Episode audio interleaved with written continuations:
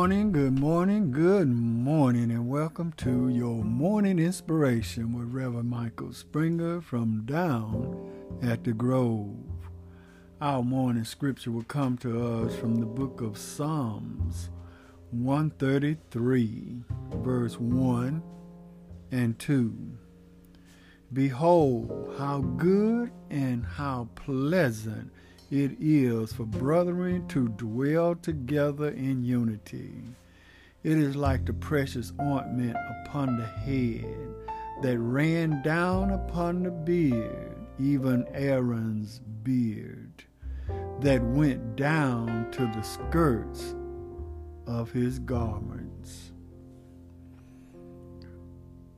Brotherly unity. Psalms 133 is a song of greeting, of anticipation, and celebration.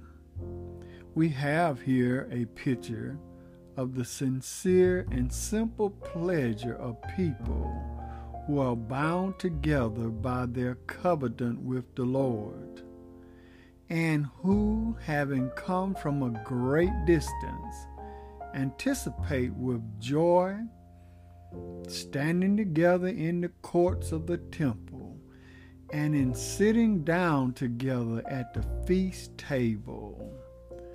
Psalms 133 reminded them of every person, of all the people, that their family relationship was established not by blood but by their mutual share in the community of God, a community that received blessings from its God. This song transformed pilgrims coming from the different places into a family that for a holy time they ate and dwelled together. We each have our own blood ties, but we also share a community with God in Jesus Christ. The men of On the Level Incorporated of Douglasville, Georgia, these men of integrity, these men, these great men of Widow Son Lodge number four, invite you to a weekend of feast and celebration as men of God in the community of God, we celebrate the 126th anniversary of Widow Lodge number 4 Douglasville, October the 15th and October the 16th. Tickets can ticket information can be found online at eventbrite.com.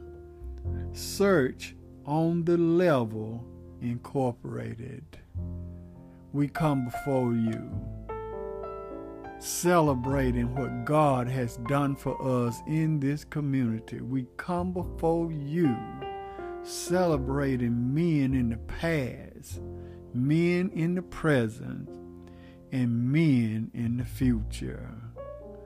As we come together in unity, we know without a doubt, oh, how good and how pleasant it is for brethren to dwell together in unity.